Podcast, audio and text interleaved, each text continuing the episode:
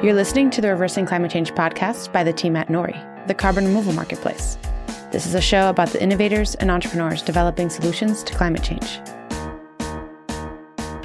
Hello and welcome to the Reversing Climate Change podcast with Nori. I'm Ross Kenyon. I'm Nori's creative editor. Alden Donnelly, back again, a co-founder of Nori, but now acting as an advisor to us. Alden is currently acting as carbon markets advisor to Alice Canada, TerraMerit Incorporated, and the Livestock Carbon Exchange. Thanks for being back, Alden. Thanks for having me. It's good to have you. I needed you for this one. A longtime listener, hope you don't mind me saying, Michael Aslin, C E O and co-portfolio manager of Carbon Cap Management L L P. Um, Mike, we've known each other for a very long time. And I think this recent show we did with Alden about the state of carbon markets, I don't want to say rankled, but you wanted a chance to defend the honor of compliance markets. Is that a fair assessment? Yeah. Listen, uh, Ross, as you say, I've been a longtime fan and follower, both of uh, the Reversing Climate Change podcast, which is, you know, I think a, a absolutely excellent product, but also Nori and, and the fantastic stuff that you guys at Nori are doing. I, I met Paul at a conference a couple of years ago and, um, and have been engaged with you guys ever since, and just love the interaction of listening to the great topics that are covered on the podcast. So it's wonderful to be on. That's so nice to hear. And I'm happy to give you a chance to go from listener to podcast guest. That's always fun for me to get to share that with someone. Mike, I think we should start with your story. I think listeners probably know a lot about Alden since she's been on so many times. Why don't you tell us a bit about how you got into this space, um, what you're doing now, and then from there, we'll dive into the meat of this topic. Sure, sure. So I'm like Alden, I'm a Canadian. Uh, I've been living, though, in London for now twenty-five years. I did my graduate degree at London Business School. And actually, I've been teaching now on the graduate degree program for eighteen years. And one of the things I teach is the impact of climate change for asset managers and asset owners, which is a very fast-moving area in the academic literature. Uh, professionally, I've been in the investment management industry for most of my career. Eventually started my own investment management business, was fortunate to grow that business to a, a nice profitable size and then achieve an exit and sell the company. And after a two and a half year earnout period, I became interested in researching climate change. And interestingly, a bit of a skeptic at the beginning. I'm very empirically focused and data driven in terms of how I see the world. So I began my research by reading peer-reviewed academic papers on the science of climate change. After reading about fifty papers, I was convinced that A, problem was acute and very serious, and B, it was certainly anthropogenic. In other words, it's humans that are causing it. I didn't know what to do at that point, so I enrolled at L S E, and they have a high-level program on the economics and governance of cl- climate change here in London. And in that program, I was exposed to carbon markets as a policy uh, solution. And that's where really my journey became, be, began. I was curious about the statistical properties of carbon. At the time, it was trading about half a billion dollars per day. And I was amazed by, th- by this across different carbon markets in the world. So I hired a PhD student from the L S E, and we have written a full academic paper, Ross, on carbon as an investable asset, as well as a policy instrument to address climate change. And the C F A Institute has picked up that paper and published it. And how I got to where I am today is I presented that research at a conference, and the C E O of a Swiss private bank approached me and ended up backing me to put together a team and to launch our current uh, climate change impact fund. It's called the World Carbon Fund, which invests into these different carbon markets with a goal of achieving attractive returns for investors while also having a direct impact on climate change. Um, and today we're uh, a team of uh, nine people, and we're managing a, about one hundred million dollars in that fund. It's It's been very successful over its first two years, a return of about seventy percent over that period. So that's in a nutshell my journey. Alden, I wonder if I could pass it to you to explain what a compliance market is. And then, Mike, I'll give you a chance to respond if you uh, think Alden uh, missed anything. When it comes to environmental and social goals and objectives, governments often set policies, the goal of which is to typically clean up our global supply chains to reduce pollution. And historically, when governments have done that, they end up often creating regulations that identify certain sectors or facilities or types of product suppliers as, they call them in regulations, obligated parties. So under the rules, they are entities that have a legal mandate to report their emissions and to reduce them over time. Often those compliance rules also give sectors or, or facilities that are not covered by the what we call compliance caps the option to voluntarily opt in to the compliance market. So every time this has been done in the past, not all sectors are covered by the mandate, but over time, um, sectors that are not covered by the mandate have the opportunity to opt in and supply credits or allowances in the compliance market. So I, I should say up front that I believe that the path we are going down ends up with the adoption of a compliance market approach that includes that opt-in. So certain sectors won't be covered by mandates, but will have the opportunity to opt into the compliance markets if they wish to. I will argue that our history shows us two different compliance market models. One I will call the U S acid rain S O two allowance market model. The other I will refer to as the Montreal Protocol model. And every time since nineteen sixty, we have adopted the S O two allowance model. It has failed. And every time we've adopted what I'm calling the Montreal Protocol model, it has succeeded. So I'm arguing in favor of compliance markets with voluntary opt-in provisions, but I am suggesting that the way we're doing it now can't be made to work, and that there is a way to do it that can be made to work and has worked every time we've tried it. All right, Mike, I think there's a lot of good bait in there for you.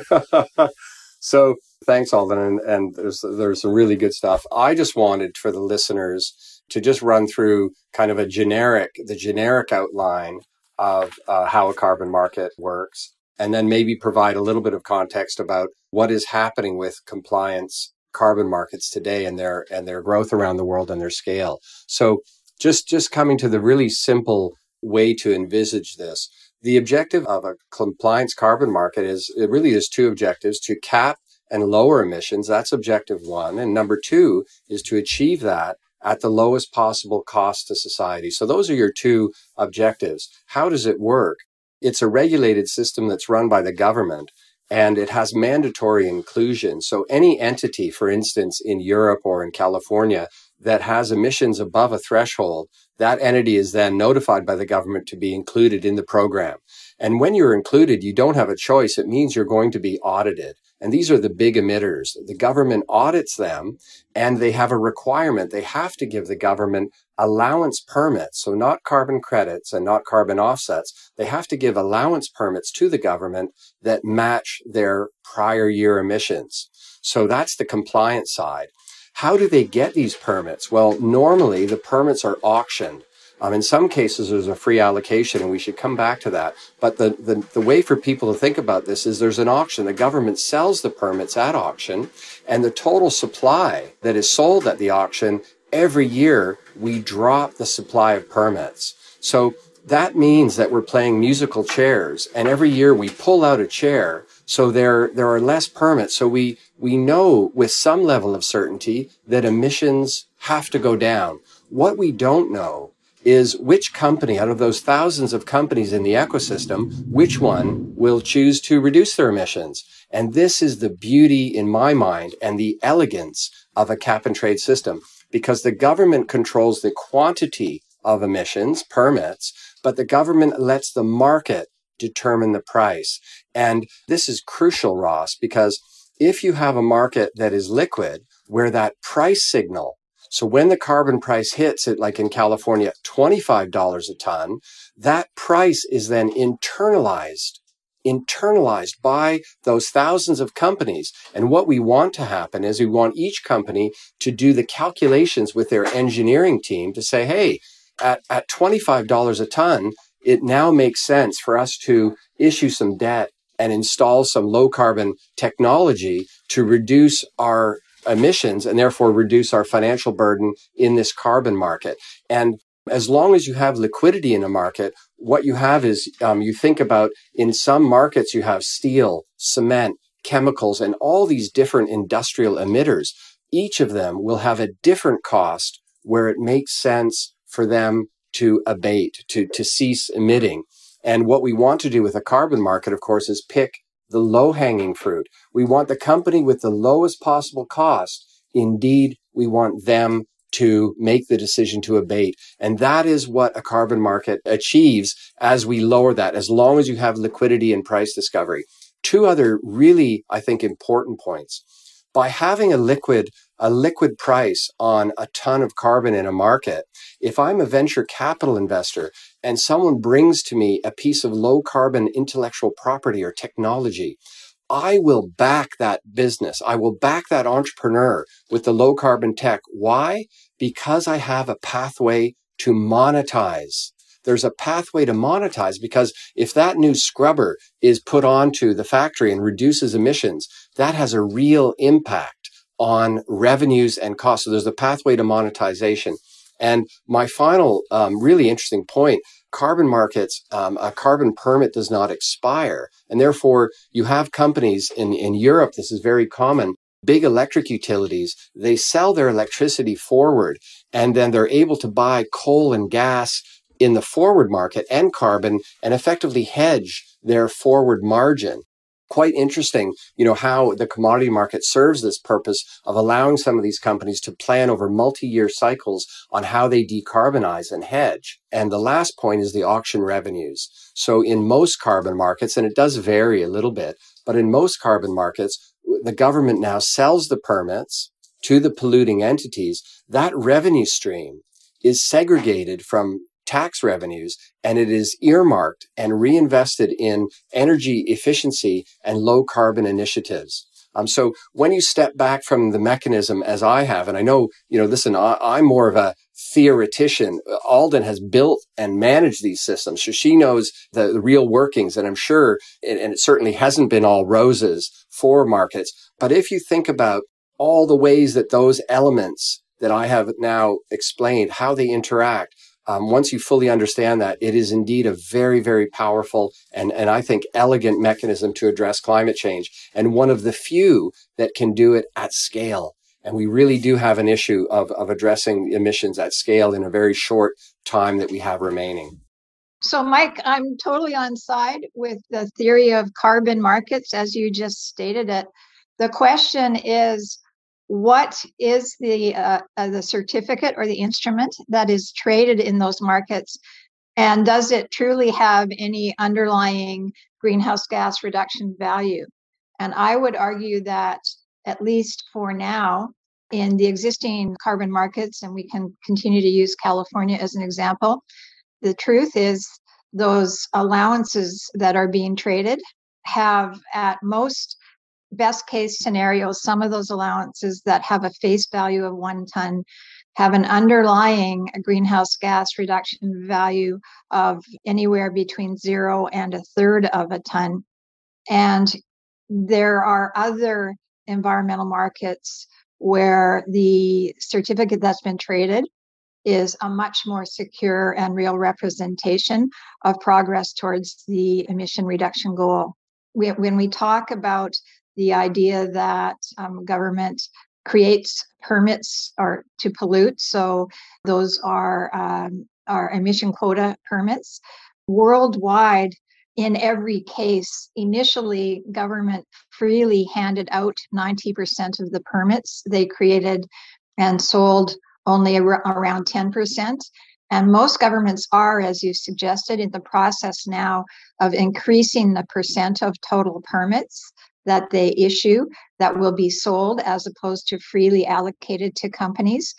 But when you look at all of the plans to sell more and to reduce the permit supply that are in place worldwide in developed economies, so mostly Europe, California, the U S, R G G I states, the total permits being created, so freely allocated and sold, combine to exceed the maximum physical capacity of the regulated emitters to discharge greenhouse gases through twenty twenty-seven or twenty twenty-eight. So we don't start, we don't stop building the backlog of sur- surplus permits until after twenty twenty-seven, and how long it's going to take to deplete that backlog of permits that don't have any true underlying greenhouse gas reduction value is unknown, at least to me.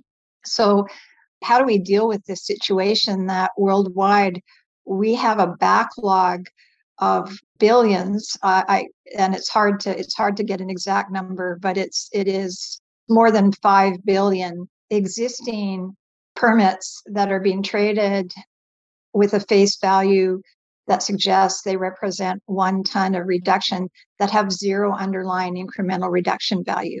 So we only have one of two paths forward to pursue here. One is, or maybe three. One is to, for some reason, encourage people to buy and retire those permits to wipe out the backlog, but they're not getting any greenhouse gas value out of that exercise. They're just increasing, bringing forward the date at which those per- the, the remaining permits will have real value. Or we say, okay, let's substitute a Montreal Protocol type market for this uh, emission quota market that we're trying that that that we've built and has gone offside. I can go into more detail about why those statements are true, but there's a lot there. I also just want to add, it's kind of weird that the perception, wide perception out there, is that government issued permits are valid and have a real underlying value of one ton, when it's easy to demonstrate that most of them don't. While at the same time, we're saying offset markets and carbon sequestration markets are not reliable because it's too hard to prove that farmers and ranchers and forest managers are preserving carbon in a solid form in ground and plant systems.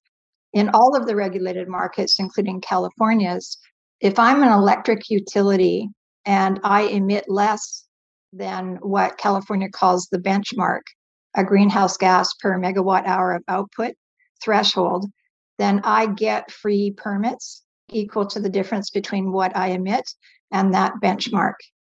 And I get those free permits, and those permits trade as if they represent a real emission reduction, even if I flipped the coal that I did not burn into a secondary market and that coal got burned this year.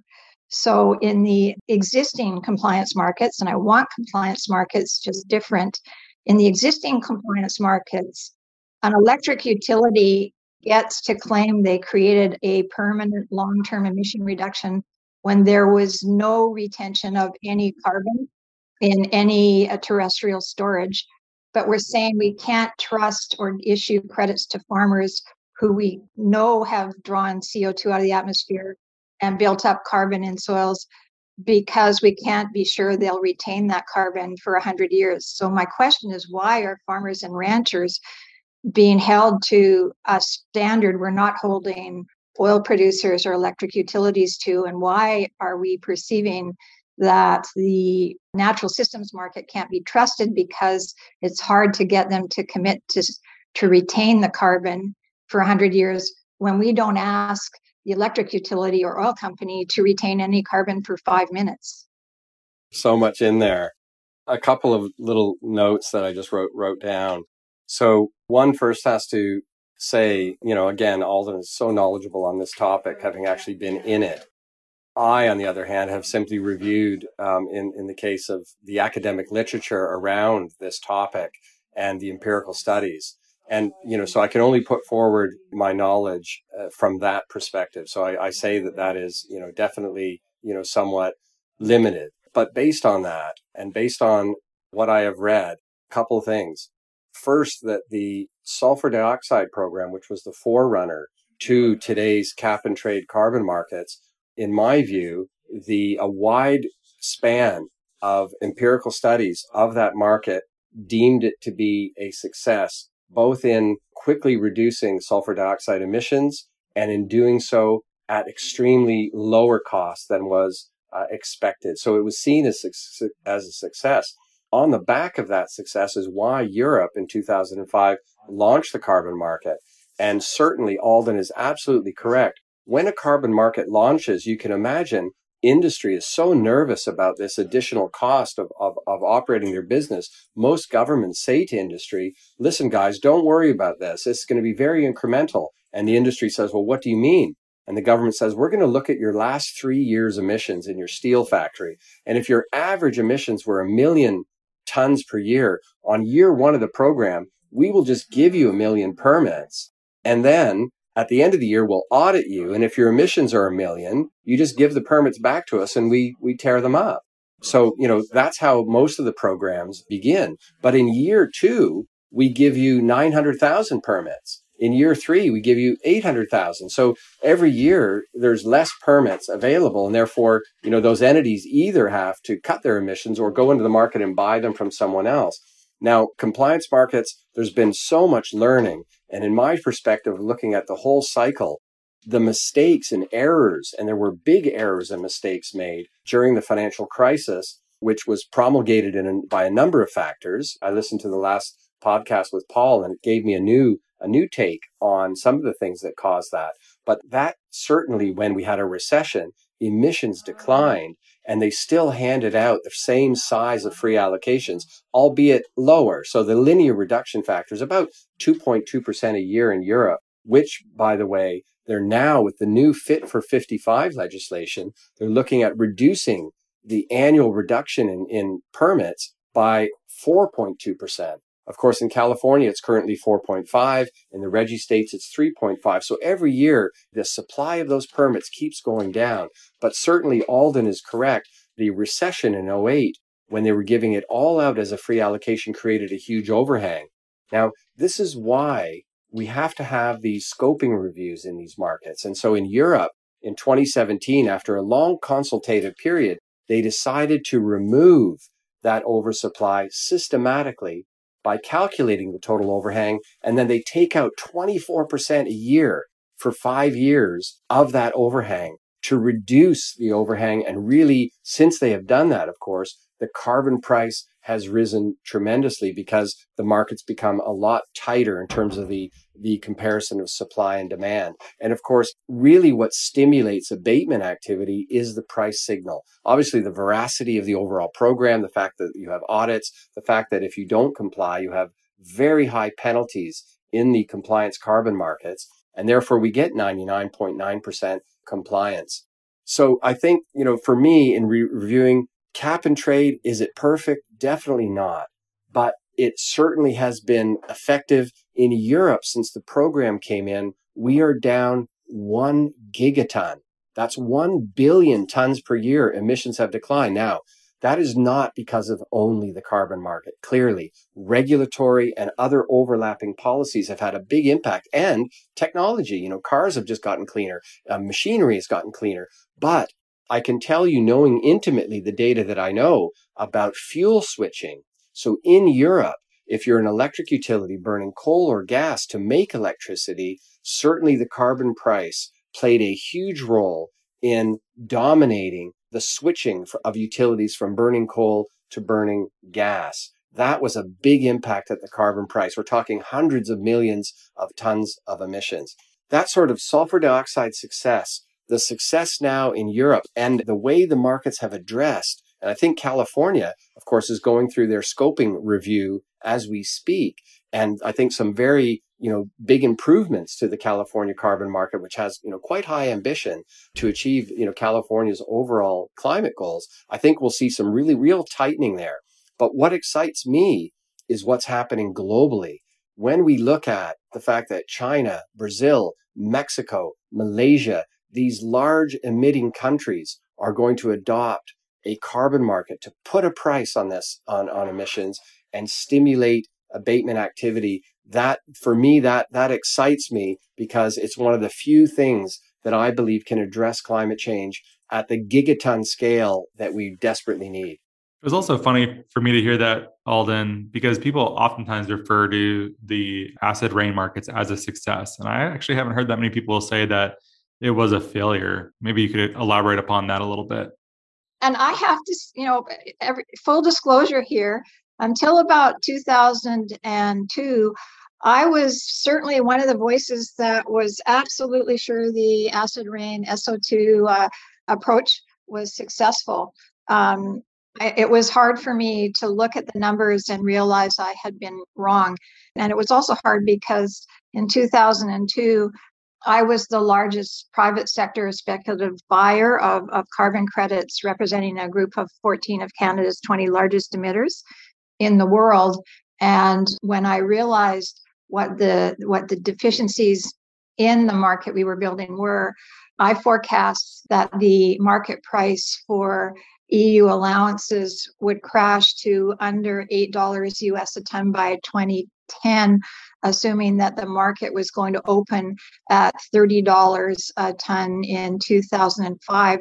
And I would argue that crash did happen, and that would have happened whether or not there was the global economic recession. The other thing I would say, and I'm going to relate this back to the S O two uh, market precedent, is that if you look at the gigaton or so that of reductions that have occurred within the boundaries of Europe, almost all of that is what I call offshoring emissions. Most of that reduction, I'm going to go back to electricity, most of that reduction reflects the offshoring of the manufacturing of goods and services that Europeans consume to the Asian countries where emissions have gone up. So uh, it's it's a supply chain shift, which is exactly what happened in the S O two precedent. With respect to electricity sector reductions, I agree they've been significant. But if you look in the details, both in California and Europe, you will see that most of the electricity sector reductions were in response to command and control regulations, not allowance caps. So if the whole idea is the uh, allowance trading regime or permit trading regime is an alternative to command and control regulations, there is no evidence yet so far that that has been an outcome. So let's go back to S O two allowance. And, and I'm embarrassed to say this because I'm on the team that agreed that S O two allowance trading was the right model. In December nineteen ninety-seven, we all agreed that the U S S O two allowance cap and trade regime was the model that was superior, that was proved to be the approach we should take to control greenhouse gases. We signed that agreement in December nineteen ninety-seven. In order to reach that agreement, we most nations had to have come to that conclusion by a year earlier in nineteen ninety-six. And the first time we actually ever saw any data about how the U S acid rain market was actually working was in March nineteen ninety-nine. So I was on the team of people that was publishing reports talking about how successful that uh, regime was three years before we were looking at any data, which is embarrassing for me to say, but I'm not the only one who made that mistake. When we first started seeing trade data in the allowance S O two market regime, we saw two things. We saw emissions not necessarily going down, but changing location. And for acid rain, when we were trying to uh, reduce acidic deposition in certain areas, that was an okay outcome because we were reducing acid rain where it was causing damage, and those emissions were moving to generation sources where acidic deposition was not as big a problem. But between two thousand and two thousand two, the U S E P A did find that the result wasn't net reductions in true terms, but relocation of emissions sources. So in two thousand two, under the Bush administration, George Bush signed off on an initiative that was not implemented till two thousand five, still under his administration, that imposed something called the Clean Air Interstate Rule on top of the Acid Rain Rule. So in order to stop the relocation of emissions, instead of having to comply with the first cap and trade rule, the Acid Rain Rule, U S electric utilities in twenty-eight states, the states towards which the uh, emissions had moved, had to comply with two cap and trade rules. And the second cap and trade rule was subsequently replaced by the C S A P R rule. So basically what you have, if you look at that S O two history, is a rule that just caused uh, geographic relocation of emissions, which we are also seeing when we're trying to apply the same method in greenhouse gas markets. And we then see government intervene to put new rules on top of the old rules and new rules on top of those. So it's not replacing or fixing old rules, it's putting rules on top of rules. And there is no more classic example of that same thing repeating itself than the California cap and trade market at this time. And I thank you, Mike, for referring to the California scoping reports, because they're, they're working on their fifth or sixth climate change scoping report right now. Those reports are in the public domain. And what you can see in those reports is the repeated piling on of very inefficient command and control regulations, in addition to, on top of cap and trade, and cap and trade's not driving emission reductions in that market. I believe, and I call it the Montreal Protocol model, we know how to build cap and trade so that it is efficient. It leaves uh, it to the market to pick solutions and find prices and work really efficiently without the complete pile on of of a plethora of command and control regulations. So let's step back and say, hey, this isn't working. Is there something that does work that we've tried before? Because the answer to that question is yes. Perfection is the enemy of the good. And therefore, you know, these carbon markets are designed by people. And of course, that means they have flaws.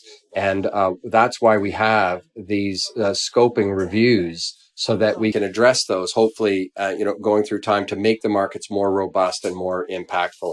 And I really believe we've moved on from, you know, a lot of the flaws of carbon markets, let's say one point oh, to markets two point oh. And certainly I know the Chinese really studied in depth the problems that, that, that were in the European market and in California prior to, you know, launching their market. And I think there's a, there's been a lot of learning.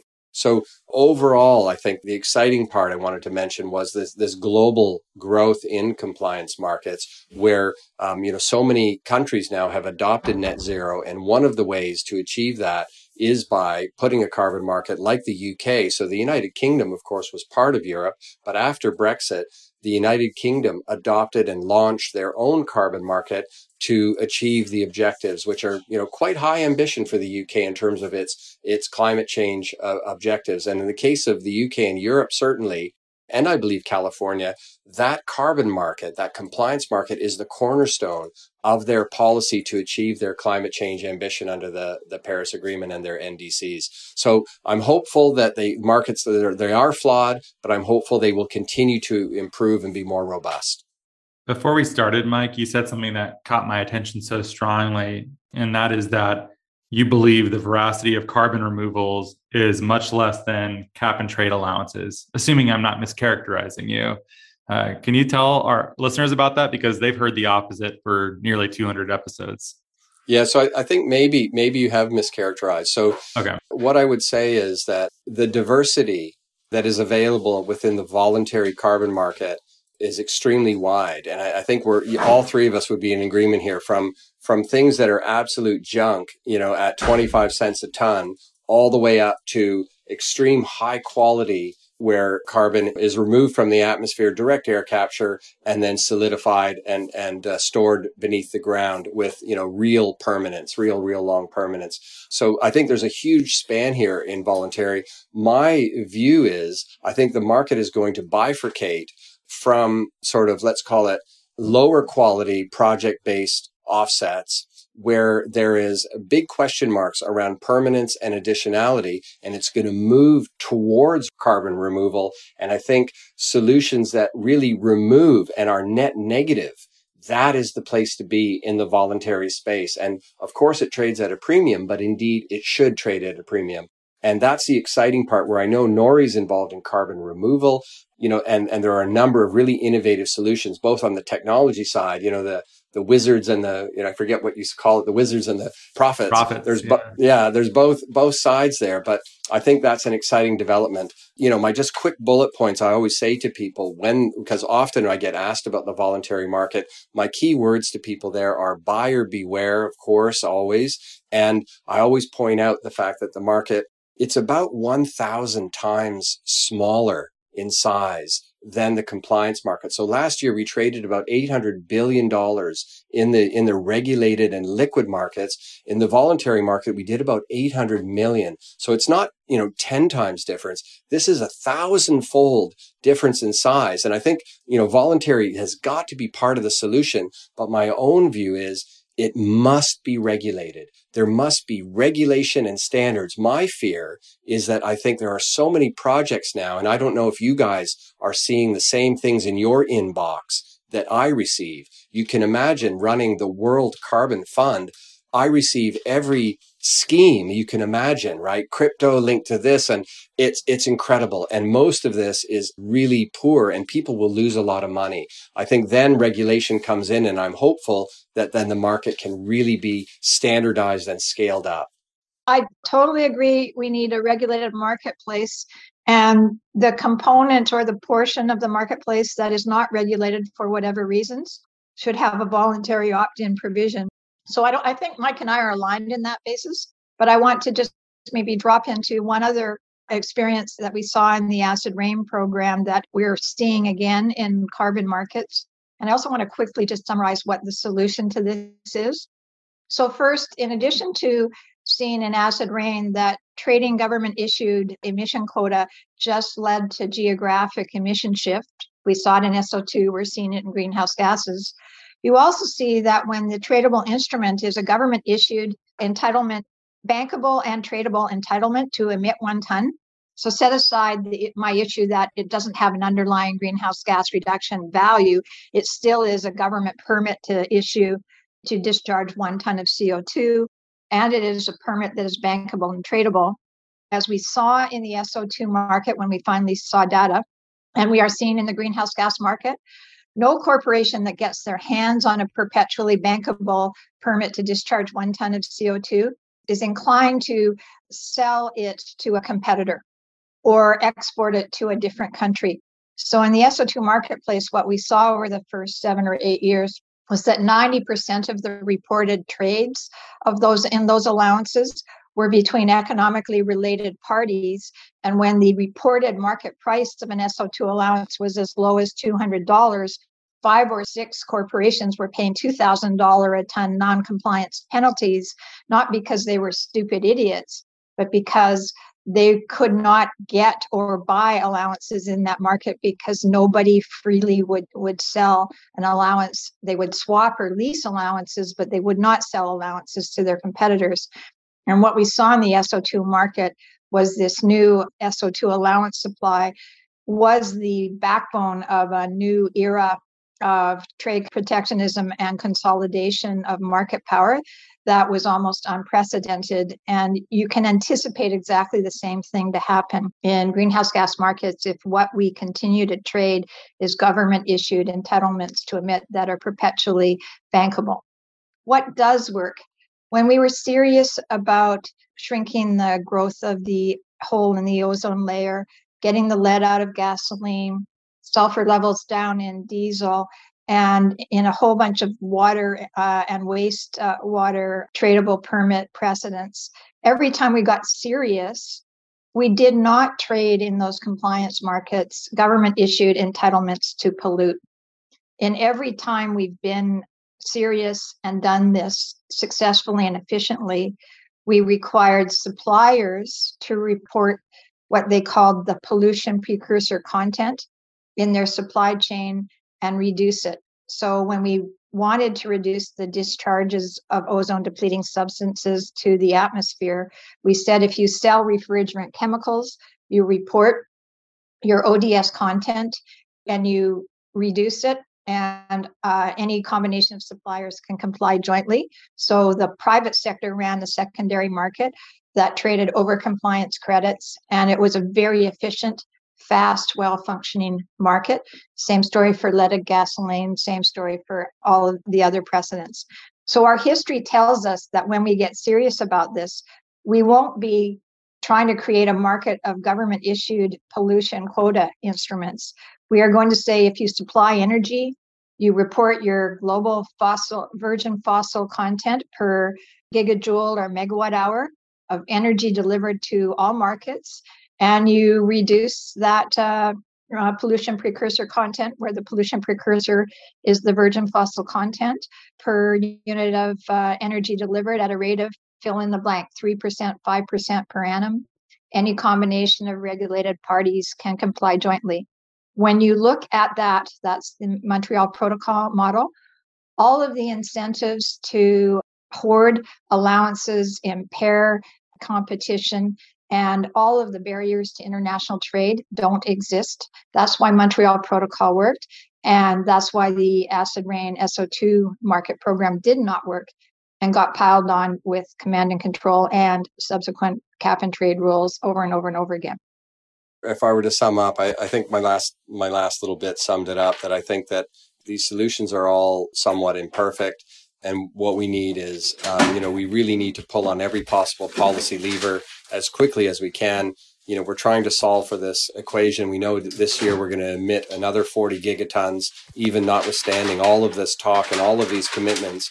And therefore, the more we have something that covers, and, and today, you know, only about twenty-three, twenty-four percent of carbon emissions on the planet are covered by some kind of price.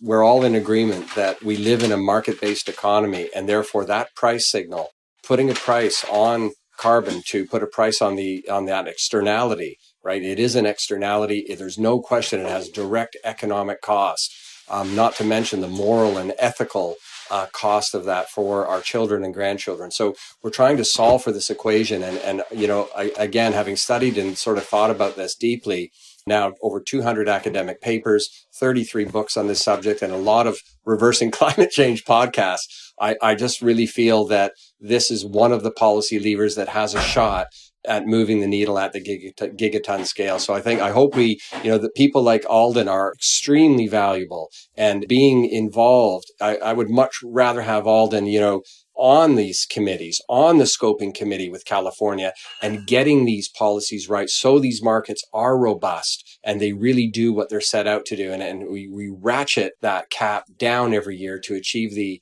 the ambition that we all want to see. So that's my summary. And and again, you know, lovely to to talk to someone like Alden and Ross, you know, to you. I think what you've created here in the podcast, again, is just fantastic. And thank you very much for having me on. Well, it's my pleasure to have you on, Mike. Uh, there's a lot more to be said. That's a complicated topic. Hope it was easy for listeners to follow. Alden, thanks for being here as well. Thanks for having me again. And it's great to catch up with you, Mike. And I, I, I just want to be really clear. I, I respect what you're doing and, and trying to do. Great. No, th- thanks, Alden. And for those listeners that that might be, um, you know, financial, we believe that our fund really combines. Of course, I got to get the plug in there, Ross. I don't know if you'll you'll roll it, but we really feel that running the World Carbon Fund, a climate change impact fund, allows us to, you know, marry those two objectives of of hopefully providing a an attractive return and having a direct impact on climate change. And as a firm, we hope to roll out multiple other funds, perhaps in different asset classes, and voluntary carbon is definitely on that radar, but everything focused on climate change and decarbonization to help us get there. Would love to uh, point people to our website. Uh, we have lots of material, both on carbon pricing, emissions trading, and of course, a little bit of information on, on the fund. Thank you again. Our pleasure. Links to all of those things are in the show notes. Thanks for listening. Give us a great rating and review on uh, Spotify, Apple Podcasts, et cetera. And thank you so much for listening.